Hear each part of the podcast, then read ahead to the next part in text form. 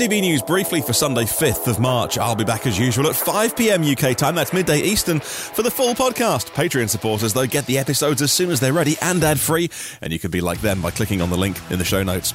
Lucid Motors expands into Norway, one of the most advanced markets for EVs in the world, following their launch in North America and the UAE. The company will launch the Lucid Air in Norway in the coming months and plans to open showrooms in Oslo and Bergen soon.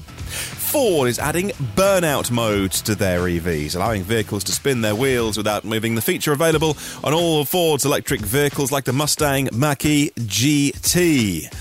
Next, Chinese automaker Geely have a subsidiary called Lynk & Co. And they launched their first electric vehicle, the Zero Concept, at the Shanghai Auto Show. Uh, it has 435 miles, all the best cutting edge technology aimed at a, an, a kind of urban younger driver uh, with a subscription offer that includes insurance and maintenance.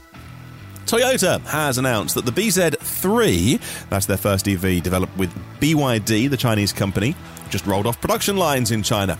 It's a compact SUV, range about 250 miles, and it will be launched in China for now. Lamborghini is reportedly set to introduce their first ever plug in hybrid vehicle. Not ready to go full electric yet, but they're certainly going PHEV. And the Lamborghini Urus plug in hybrid launches uh, this year for a 2024 model year. Electric driving range, they say, of around 30 miles on an 800 volt system. Volvo has delivered 20 electric trucks to DFDS in Gothenburg to be used for distribution and delivery.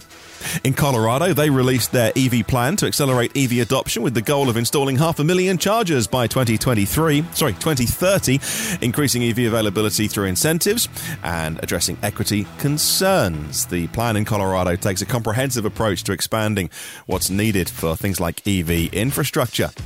Tesla is among several companies reviewing their investments in Europe. We've told you about how the batteries are no longer going to be made at Giga Berlin, at least for now, uh, because they want to comply with the um, Inflation Reduction Act, and according to the Biden administration's incentives plan, the company, certainly Tesla, is committed to environmental sustainability and seeking ways to comply with the IRA, uh, including its decision to step back from their European investments, at least for now, not never, just a pause. Others are doing the same, it seems, such as the attractiveness of the incentives of going to America.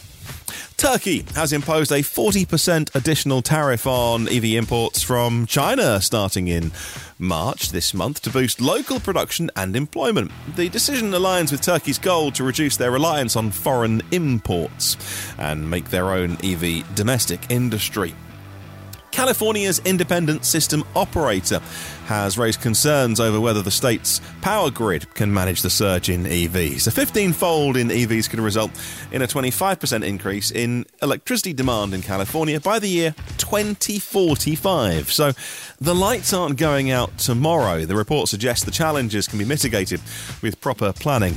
Yeah, you're not kidding, are you? Everybody that I've read on the grid side, everything in every country, from those that operate grids, that plan the grids, say, you know what, it's EVs are no problem because the grid demand is reducing in many places as we use more efficient appliances and things like that. But also, EVs can help the grid by feeding energy back into it. So, no, it's not a problem. I read this so many times and it's not a problem.